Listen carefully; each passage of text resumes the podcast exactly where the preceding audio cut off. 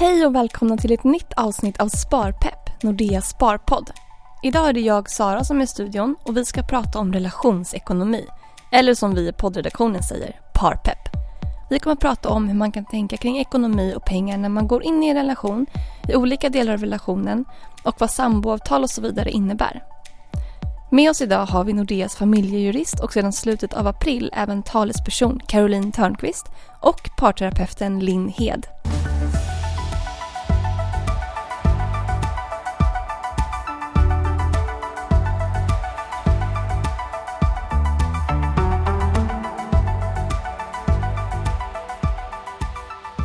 Caroline och Linn, välkomna hit! Tack så mycket. Tackar, tackar. Vad kul att ni båda ville vara med i podden och prata om relationsekonomi. Men kan inte ni börja lite med att berätta om er själva? Caroline, vill du börja? Jag kan börja. Jag heter Caroline Törnqvist. Jag har varit här på Nordea som familjerättsjurist i 14 år. Och jag brinner verkligen för familjejuridiken. Jag vill ju föra ut det här budskapet att alla måste tänka till på juridik, sparande och det låter så tråkigt. Men det går att göra roligt, det går att göra intressant och det här är något som berör oss alla. Och som familjerättsjurist så måste man ju leva som man lär så jag är ju då förstås eh, skild och omgift och jag har två barn sedan tidigare. Jag är ganska nybliven mormor och jag har en styvson och det finns lite flickvänner och lite annat. Och ja, vi har skrivit papper jag och min nya man. ja men bra. Det var bra. ord och inga visor. Nej, precis. ja, Linn Hed heter jag. Jag är ju legitimerad psykolog, legitimerad psykoterapeut. Eh, till vardags så jobbar jag som regions-VD för Team Olivia och driver ett antal bolag och försöker att titta på affärsmässiga och strategiska utvecklingsmöjligheter för de här bolagen. Så det är väldigt roligt, men jag är ju också en humanist i botten och tycker att det är väldigt roligt och intressant att arbeta med människor och relationer och allt det som hör till. Och relationsekonomi är faktiskt någonting som är superviktigt. Ja, men det låter som en härlig blandning i ditt arbetsliv. jo, men det är det verkligen. Ja, härligt. Men, men när ni hör ordet relationsekonomi som vi ska prata om idag, vad tänker ni på då initialt? Ja, det jag tänker på det är ju just det här med hur man ska få en relation att hålla över tid. För mm. en relation är alltid ett hårt arbete och det är alltid en utmaning. Eh, och vad behöver man då skaffa sig för redskap, för verktyg, för förståelse, för insikter och rusta sig själv med för att klara av de här utmaningarna och prövningarna som en relation alltid utsätts för. Eh, att buffra eh, kärlek och att eh, se till att ha lite relationskapital på relationsbanken för att klara av svackorna. Det tänker jag på. Det låter som en bra tanke. Caroline, vad tänker du på? Ja, men jag tänker spontant så tänker jag okunskap. Mm -hmm. Att eh, det här med ekonomi, relation, jag vänder på det som den jurist jag är och tänker mer att det är känsligt. Mm. Det är svårt att ta upp. Många gånger har man kanske lite ojämlika förhållanden eh, och sånt här ändras under åren. Så mm. att, jag tänker mer, jag tycker det är bra om man kan ha, jag älskar ditt uttryck här med relationsekonomi och ha på relationsbanken ett kapital. Det ska faktiskt jag börja spara. Eh, fast jag har ganska mycket. Men eh, jag tror att det är bra att man har flera olika banker. Så mm. att man även har en, en riktig bank där det finns lite och kombina, kombinera de här två sakerna mm. med varandra. För det går inte att bara ha det ena. Man Nej. måste ha båda för annars mm. funkar inte relationen tror jag. Nej men precis. Eh, och jag har, jag har hört, eller jag har den uppfattningen att, att de vanligaste orsaken till att folk gör slut eller skiljer sig är just pengabråk eller bråk om ekonomin. Stämmer det? Vet ni om det stämmer? Alltså jag har ingen statistik som jag kan luta mig på eh, i det här fallet så att det ska jag inte tvärsäkert uttala mig om men nog sjuttsingen är det många gånger bråk om ekonomi eh, eller det är ekonomin som skapar osämja. Mm. Och det kan ju bero både på okunskap men också oro eller ja att man inte vågar prata om det helt enkelt. Mm. Nej, och jag är benägen att hålla med dig Caroline. Jag har inte heller någon statistik att luta mig mot men min erfarenhet och känsla är när jag träffar människor som söker min hjälp i eh, rådgivning eller parsamtal, parterapi så är det ju en friktion och en obalans i relationen som skapar konflikter och det handlar ganska ofta om ekonomi och pengar. Och det är ett tabubelagt ämne för väldigt många. Det är, eh, med det området jag jobbar så pratar man ofta om skam och skuld skuld. Mm. Och jag skulle ändå vilja påstå att eh, skammen eh, över att eh, ta upp det här med pengar och ekonomi, det är jobbigt för många. Och det skapar den icke-existerande dialogen skapar väldigt mycket problem. Mm. Men om man väl har en dialog om pengar då, vad, vad är de vanligaste diskussionerna när det kommer till pengar i en relation? Jag skulle säga att de vanligaste diskussionerna handlar väl kanske mer om eh, dels det vardagliga beroende på hur man lever, om man lever tillsammans eller om man lever i en särborelation. Men det är ju dels att få ihop sin vardag mm. eh, men sen eh, också hur man tänker kring eh, fritiden. Man kanske har väldigt skilda intressen och vill unna sig olika saker och att det där eh, någon kan ha något väldigt kostsamt och dyrt fritidsintresse och den andra inte. Och att sådana saker behöver man prata prata om för att få det hela att eh, fungera? Det är återigen det är kommunikationen, att våga prata med varandra mm. även om svåra saker. Mm. Mm. Och jag tror faktiskt att många människor kan känna sådär att de, de är lite rädda för att bli anklagade eller bli betraktade som snåla och för ekonomiska för det är ett drag, ett personlighetsdrag som ingen vill bli förknippad med. Nej, Utan precis. man tar gärna avstånd från det, man vill vara mm. generös, man vill vara givmild och allt det här. Och det kan man ju vara på olika sätt. Eh, eh, så det handlar ju verkligen om att försöka prata om eh, vad man har för behov, hur ser verkligheten ut, det här har jag att utgå från. Det är ingen konst att vara generös om man har obegränsat med pengar men det är ju väldigt få förunnat. Mm. Utan då handlar det verkligen om att eh, på riktigt mötas och prata om hur man vill ha det tillsammans. Och bara för att man har obegränsat med pengar så har man kanske inte jättemycket kapital på relationsbanken. För, nej, och den lilla ekvationen är faktiskt väldigt intressant. För det är precis som du säger, då har man oftast problem med kapitalet mm. på relationsbanken. Jag tänker på det du sa att man kanske inte vill uppfattas som snå och man vill gärna vara givmild och generös och så. Finns det några generella koder eller förväntningar i förhållanden kring just pengar. Hur man ska liksom, men man ska inte vara snål eller man ska alltid liksom erbjuder sig betala eller ser ni att det finns några sådana generella koder i samhället?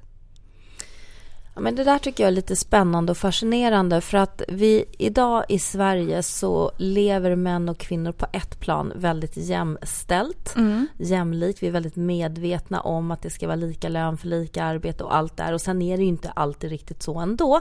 Men vi pratar om det som att vi är oerhört medvetna. Men sen när det kommer till det här mer, vad ska jag säga, eh, det som ligger djupare psykologiskt inom oss av manligt och kvinnligt om vi utgår från den heterosexuella relationen och hur man uppvaktar varandra så blir jag ofta väldigt påmind om hur kvinnor faller tillbaka i en traditionell förväntan av att bli uppvaktade. Eh, mannen i det här fallet ska faktiskt bjuda på första dejten. Eh, alla de här små, små signalerna blir i början väldigt viktiga markörer för vem är han och vem är hon och det här spelet, den här dansen som man börjar inleda. Eh, och det kan man ju tycka är ett tillbakasteg från att Nej men det ska väl, vem som helst ska väl kunna ta upp plånboken och betala och det, det är det ju så i de flesta fall men det finns ändå någon sorts förväntan, någon sorts eh, magi kring det här med hur turtagningen ska se ut. Jag vet inte vad du säger Caroline? Jo men jag håller med om det och tyvärr är det nog, har jag upplevt lite grann att det, en kvinna som är agerar om man nu får säga, som en man vid en första dejt. Mm. Det upplevs många gånger som en hård kvinna. Det är inte lika positivt att mannen tar upp plånboken och säger jag vill gärna bjuda på det här. Om en kvinna gör det så kan det få precis motsatt effekt. Mm. Eller nu, jag vill inte bara prata heterosexuella eh, relationer, det här gäller ju alla relationer men det finns ju oftast en en manlig och ett kvinnligt beteende oavsett om det är homosexuellt eller vilken typ av relation du lever i. Men det är på något vis som att det, jag vet inte, jag har inga belägg för det jag säger men, men man faller tillbaka. Jag håller med dig en del in och det är rätt skrämmande. Jag hoppas att vår liksom, nästa generation, mina barns generation när de växer upp nu, att de är lite mer jämlika mm. i den här typen av, av frågeställningar och, och, sånt. Ja, verkligen. Det får vi jobba på allihopa. Ja. Mm. Ja men säg då att man kanske har kommit en bit i sitt förhållande eller man kanske är i dejtingstadiet eller ja man kanske är på vilken nivå som helst. Men hur, hur diskuterar man pengar i ett förhållande eller dejtingförhållande på ett bra sätt? Ehm, och när ska man egentligen ta upp det? Är det viktigt att ta det väldigt tidigt? Eller ska man kanske vänta tills man känner varandra? Har ni några bra erfarenheter eller tips kring det? det kan, för det är viktigt, liksom, vad man än är, att prata om pengar.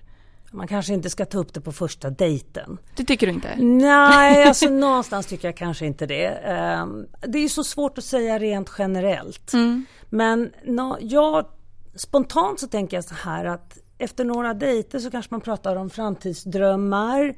Eh, man pratar om det här skulle jag vilja göra och att man då lite grann, jaha men hur tänker du ekonomiskt? Det kan ju vara allt. Jag har en dröm om att ha en lägenhet där eller ett sommarhus eller jag skulle vilja bo utomlands några år. Och utifrån det, inte bara drömma utan att kanske tänka lite reellt, både relationsmässigt men också lite ekonomiskt. Jaha, men hur tänker du? Är det något du skulle liksom spara för eller hur skulle du göra för att nå dit? Att man liksom inte tystar helt de här frågorna. Så att man, när man sen, nu ska vi köpa lägenhet och så är det bråttom, det är, vi ska skriva imorgon. Och, och man har ingen aning om vem som ska betala vad och det blir liksom en chock då. Utan, så att man vågar prata om det. Men kanske att man vänder på frågorna. Jag vet inte riktigt, du som psykolog Linn, du kan säkert förklara det här på ett bättre sätt nej, än jag. Men jag tycker men... att du förklarar det bra. Eh, det jag tänker på, nej jag skulle kanske inte heller säga att man ska ta upp det på första dejten utan då har man förhoppningsvis annat i fokus av att verkligen vara nyfiken och lära känna varandra. Men är man, vet man med sig att man är en person som tycker att det här med ekonomi ändå är väldigt viktigt. Eh, det behöver inte innebära att man är snål, det kan innebära att man är är väldigt medveten, kostnadsmedveten och eh, sparsam och vill ha eh, koll på grejerna. Man pensionssparar och man gör allt det här. Eh, då tycker jag att det är viktigt att man tar upp det hyfsat snart så att man i alla fall lägger nivån för att det här är någonting som är viktigt för mig och som jag vill att vi pratar om. Jag kan dela med mig av en privat anekdot när jag träffade min nuvarande man, det här är många år sedan nu. Så ganska tidigt så vet jag, eftersom jag då jobbar med det jag gör, eh, så pratade vi om det här med att om man skulle gifta sig och äktenskapsförord. Och han tyckte då, det var innan han hade lärt sig allt av mig, att det är väl självklart att man inte har äktenskapsförord om man är gift. Och jag tyckte, ja men det är väl självklart, vi har ju barn båda två. Och, och då får man ju liksom tänka ett steg till. Jag vill ju att våra barn ska kunna se varandra i ögonen och, och så här. Och vi hade ganska olika ekonomiska situationer. Eh, så att det var liksom också, och jag vet att det var ganska tidigt och det kändes så bra för att han var supergenerös. Han är supergenerös. Eh, och det är jag med, men jag vill liksom att ja, men barnen ska veta Inga obehagliga överraskningar någonstans. Nu har ju vi vuxna barn. Mm. Eh, har man små barn då ska man självklart inte blanda in dem i det här. Men för mig betydde det liksom, ja han tänker så, men man kan tänka så här. Och som jag sa innan, nu har vi äktenskapsförord så att det, det är inga problem. Liksom. Men, mm. men just att vi vågade ganska tidigt prata om det. Ja, och jag tycker också att det, att prata om de här sakerna, det är väl också ett sätt att Eh, preventivt, alltså förebygga mm. problem mm. framåt. Det innebär ju inte att man tänker katastroftankar och tänker att allt ska gå åt skogen, men man bäddar för och man förbereder så att man har handlingsplaner, man står inte helt chockad om någonting allvarligt inträffar. Eh, man har diskuterat igenom, vilket gör att man förmodligen känner sig mycket mer trygg i mm. relationen. Mm. Mm. Och trygghet i en relation, det är en av byggstenarna för att kunna bygga en djup kärleksrelation. Det är att kunna känna sig trygg, intim och förtrolig med varandra. Så att känna sig trygg i relationen är superviktigt. Att kunna ta den vidare. Mm, väldigt bra uttryck. Jag vet Caroline, du har sagt någon gång att äktenskapsförord borde ses som en kärlekshandling. Ja. Vilket också är väldigt bra uttryck. Ja, men det är viktigt att man vet vad innebär det här äktenskapsförordet i just vår relation. Precis. För det kan ju vara att ett äktenskapsförord som säger att jag äger mitt och du äger ditt är jättebra i tio år. Mm. Men efter tio år kanske vi ska ändra på det därför att då har något annat hänt. Men jag vill tillbaka till den här när man ska ta upp frågan. Att jag tror att det är viktigt att man tar upp det, precis som Linn säger, ganska tidigt. Därför att om man inte vågar prata om de här sakerna från början, när ska man då ta upp dem? Mm. Eh, när det redan börjar skava, då blir det ju så mycket svårare. Mm. Eh, och så mycket känsligare. Jaha, varför tar du upp det nu? Hmm, är det något som inte står rätt till liksom? Mm. Jag vill också återknyta till det som du sa här precis nyss, att om katastrofen är framme så är det bra om man har tänkt efter före. Och inte bara tänkt efter, utan också agerat så att det blir som man själv vill att det ska bli eller som man som par vill för att skydda varandra. För om katastrofen är där, då har man så mycket annat som behöver hanteras. Så att det är ju mitt lilla icke-juridiska råd, tänk efter före. Ja men det är ett jättebra råd. När man går in i en ekonomi eh, så är det också att man börjar dela på liksom vardagliga utgifter, mat och hyra och, och det är också bra att ta upp tidigt i, liksom, i relationen så att man vet vad man har för förväntningar av varandra, hur, hur det ser ut ekonomiskt från ditt håll och hur det ser ut från mitt håll. Så att det, generellt kan man väl säga att så tidigt som möjligt när man känner sig bekväm med det så är det bara att börja prata om det. För det är ju inget farligt egentligen. Nej, och framförallt skaffa kunskap. Mm. Gå inte och tro och gör inte som syrran eller bästa kompisen eller någonting sånt. För det är inte alls säkert att den har samma ekonomiska situation som du själv. Precis. Eh, och man ska också komma ihåg att som sambo har du ju ingen försörjningsplikt för varandra. Vilket du har som makar. Mm. kanske inte det är ett jätteproblem. Mm. Men det är viktigt att känna till mm. att eh, vad, vad säger egentligen lagen i sådana här olika situationer. Och sen får man väl helt enkelt vi kommer kanske in på det här alldeles strax. Hur lägger man upp en budget? Vad ska man tänka på? För det är ju lite det vi pratar om här. Mm. Nej, och det som jag skulle vilja tillägga också är ju det här att när man ska så att säga, prata om det och det gäller väl egentligen allting som hör relationer till, även ekonomi.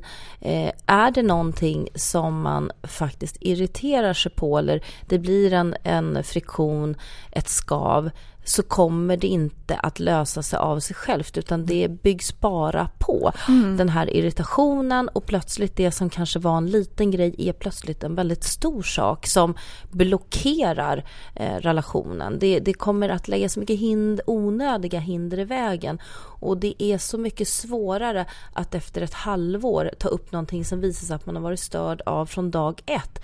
Mm. Det, det handlar om då tror jag för mottagaren är ju den här känslan av sveket men hur kommer det sig att du inte har sagt någonting? Mm. Nu har jag mm. gått här i ett halvår och trott att vi har det bra. Mm. Men i själva verket så har du varit jätteirriterad på mig eller missnöjd. Och då blir det plötsligt ett stort relationsproblem som handlar om tillit. Mm.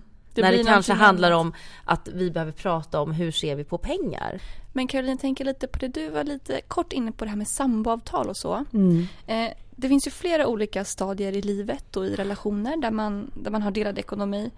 Eh, man kanske blir tillsammans och så flyttar man ihop och så skaffar man barn och sen kanske man gifter sig och så kanske man skiljer sig. Alltså det finns ju hur många olika som helst livshändelser som har med just relationsekonomi att göra. Hur kan man tänka i de här olika situationerna när det gäller till just samboavtal och äktenskapsförord och särboavtal om det finns och liksom delade matkonton. Alltså hur, vad innebär de här olika juridiska termerna? Nej, men alltså det, rent generellt så är det ju så här att eh, var gång det sker en större förändring i ditt liv mm.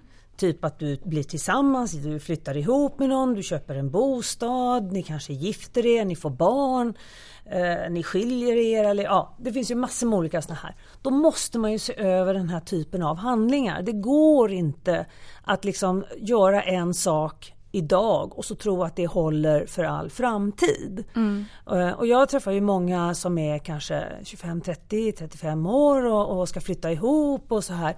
De måste ju träffa en sån som är kanske både två, tre gånger under de närmaste två, tre åren. För de blir först sambor och kan behöva ett samboavtal. Mm.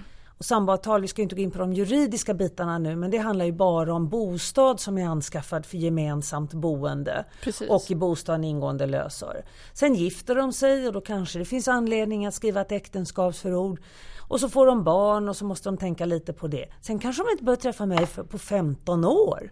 Då skiljer de sig. Ja, då behöver man träffa en sån som mig igen. Liksom. Mm. Och så blir det en ny relation och så börjar man om på Ja, både samboskap och äktenskap och sen dör någon förälder och så trillar det in. Så jag skulle ju önska att vi kunde öka medvetenheten om det här, för det här är lika mycket som ett ekonomiskt sparande. Att det är en kärlekshandling, det är en akt av kärlek mot sina nära och kära att faktiskt våga prata om det, ta upp de här frågorna för att kunna skapa trygghet. Men, men om vi går tillbaka till det här med budget då. Hur kan man tänka kring gemensam budget? Eh, för vissa människor så är det ju helt otänkbart att göra en budget. De har aldrig gjort det hela sitt liv, de har inget behov av det, de kommer aldrig göra det. Så det, liksom, det finns inte på världskartan. Och sen finns det de som gör en ny budget varje månad. En månadsbudget, en veckobudget.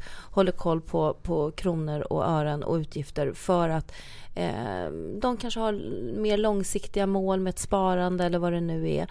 Så att det viktiga där tycker jag, det är väl att man eh, när man inleder en relation och eh, om, om jag till exempel tycker att det är väldigt viktigt att göra en budget, att man då faktiskt tar sig tid att förklara för den andra varf, varför det är viktigt så att den andra kan förstå. Kanske till och med kan bli lite nyfiken då. Eh, än att man går omkring återigen då att förväntar sig att det är klart att vi ska göra en budget för det är så självklart för den ena parten och för den andra så förstår man inte ens varför den här personen går omkring och, och är småirriterad eller eh, ja, misstycker om någonting. Mm. Eh, så återigen att liksom klargöra förväntningarna och behoven.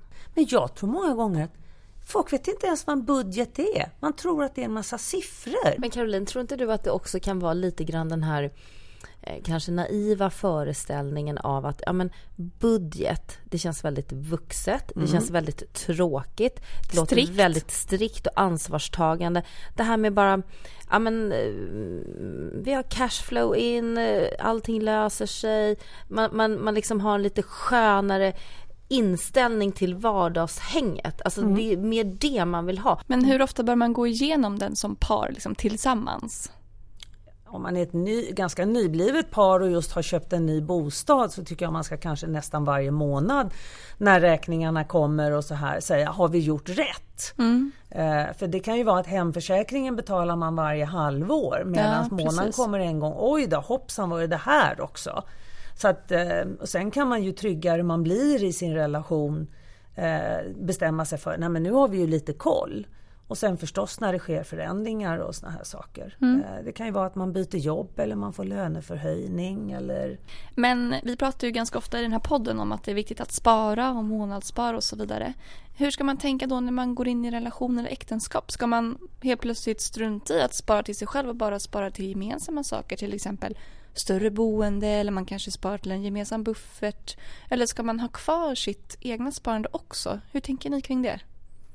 Jag tänker ju att man absolut ska ha kvar sitt eget sparande. Mm. Men jag är tillbaka på de här drömmarna som vi pratade om innan. Alltså, någonstans så handlar det om, har vi en gemensam dröm som vi vill förverkliga? Ja men då får vi kanske sätta av lite mer av det. Men hur mycket kan jag avvara och hur mycket kan min, min partner avvara? Och, men sen kanske det också är viktigt om jag har ett intresse som kostar mycket pengar och min partner har ett annat intresse så är det ju bra, ja men låt mig få ha ett eget litet sparande där jag gör vad jag vill. Men jag tror också att det är någonting som man måste vara överens om att det jag sparar till på det kontot, det får jag göra vad jag vill. Är det noll på kontot så är det noll, det är mitt ansvar. Mm. Men det drabbar inte vår ekonomi. Ja, och jag tycker liksom, jag skulle vilja göra den här jämförelsen eh, av att många människor känner igen sig i det här begreppet med egen tid. Det är viktigt att ha mm. egen tid i sin relation.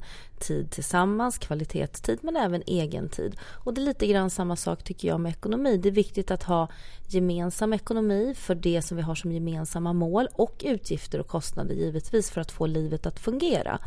Men sen handlar det också om att ha den här egna tiden, den egna ekonomin mm. som skapar känslan av luft i systemet, av frihet, av att känna att man faktiskt bestämmer någonting själv som är viktigt för mig och då ska det inte spela någon roll. Det bestämmer jag.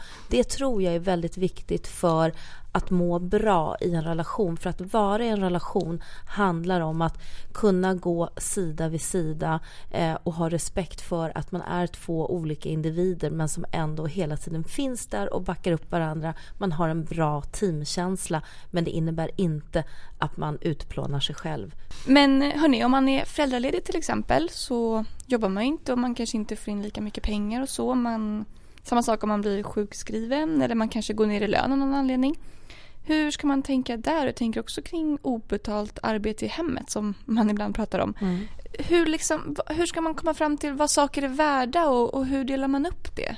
Här tror jag kommunikationen är det absolut viktiga. Mm. Sjukskrivning det är ju någonting som kan hända plötsligt. Ja. En föräldraledighet då har du ju lite möjlighet att planera framåt. Ja vet du att du ska vara borta. Förhoppningsvis har man nio månader på sig. Förhoppningsvis. Eller, det ja. finns faktiskt en del som inte är medvetna om Nej. att de ska föda barn. Nej, jag vet.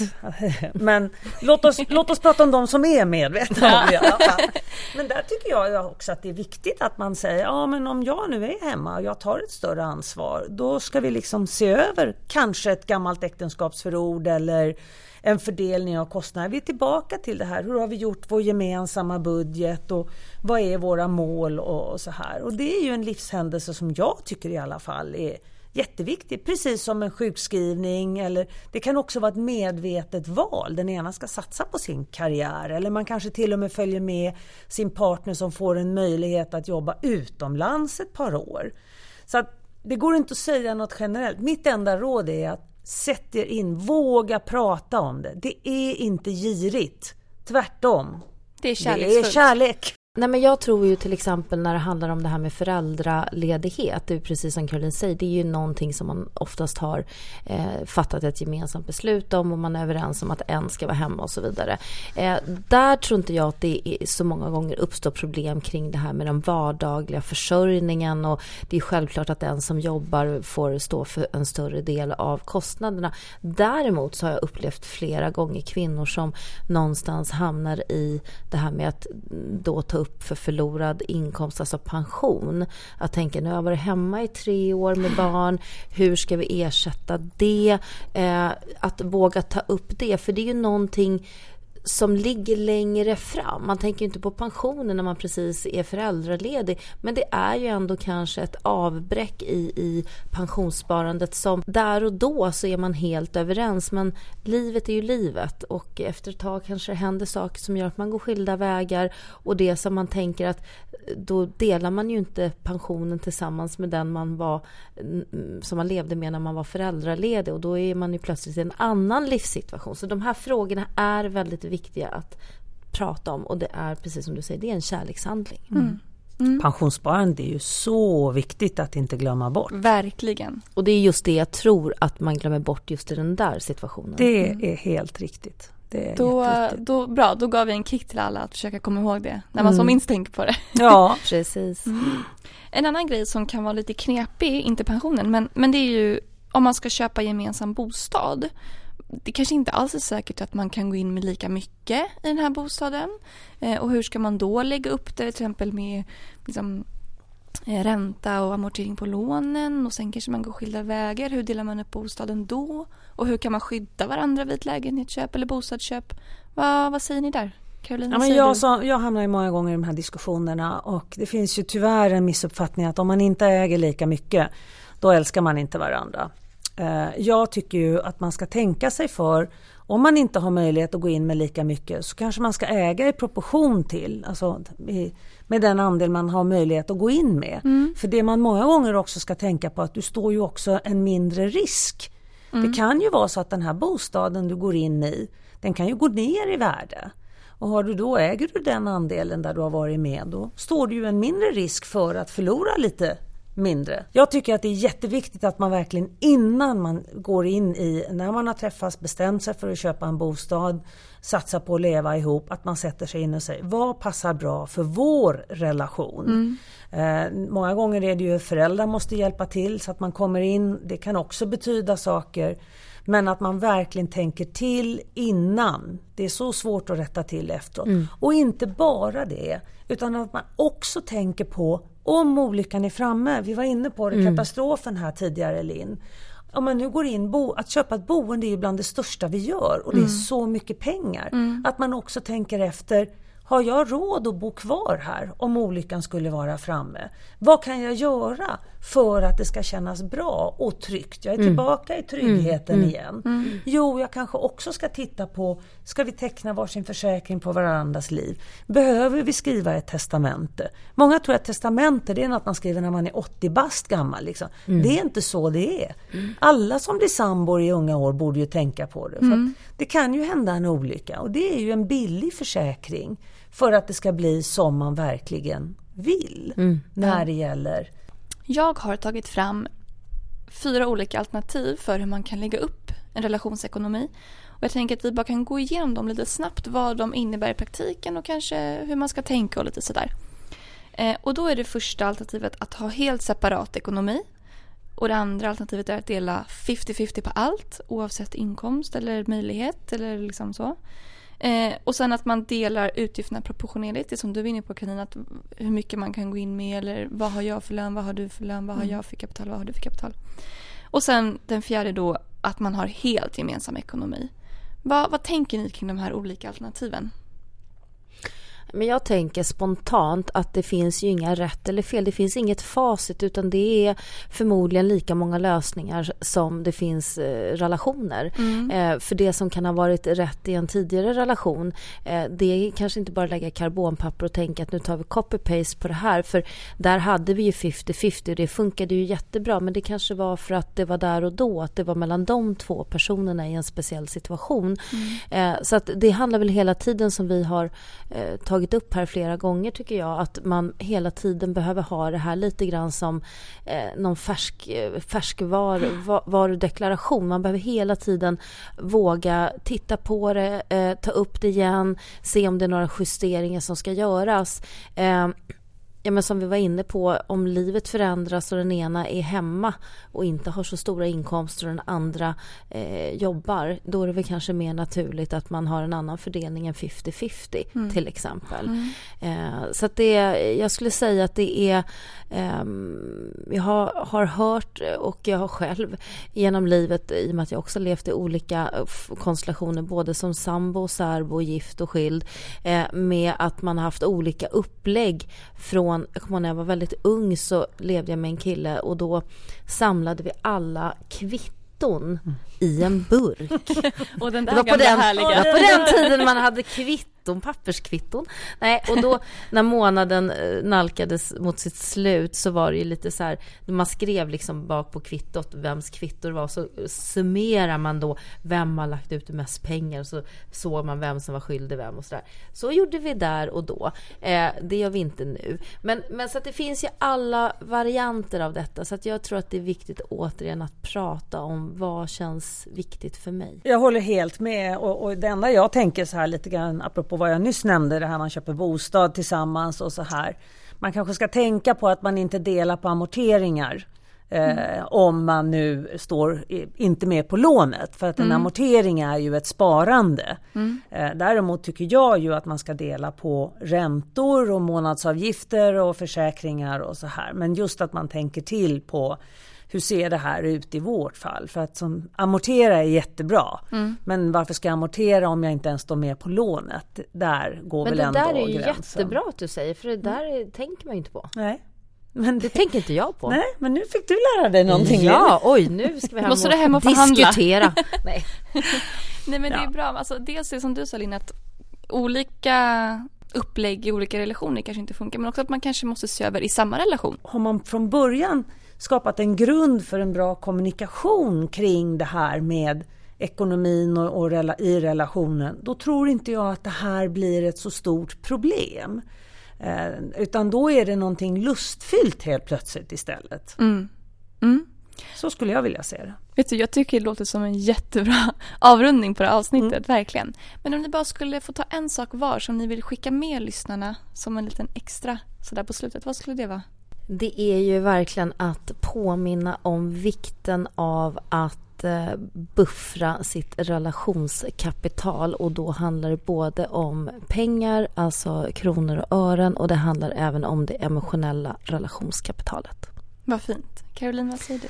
skaffa kunskap just utifrån den situation du och din partner befinner er i. Det finns inga dumma frågor. Det finns massor med bra frågor att ställa. Ja men det är jättebra. Mm. Det är superbra. Tack så jättemycket Caroline och Linn för att ni ville vara med och prata om relationsekonomi och parpepp i podden. Tack! Tack! Tack så mycket. Ja, jag hoppas verkligen att ni har blivit inspirerade kring hur man kan prata om ekonomi i relationer och att ni har blivit lite parpeppade såklart. På nordea.se kan man läsa mer om vad som gäller när man blir sambo men självklart också om månadssparande och buffertsparande som ju är viktigt i alla stadier av livet. Vill man prata med någon som Caroline är det bara att höra av er till oss på Nordea. Tack så jättemycket för att ni har lyssnat och ni får självklart höra av er om ni har frågor eller feedback till oss i podden och då mejlar ni på sparpepp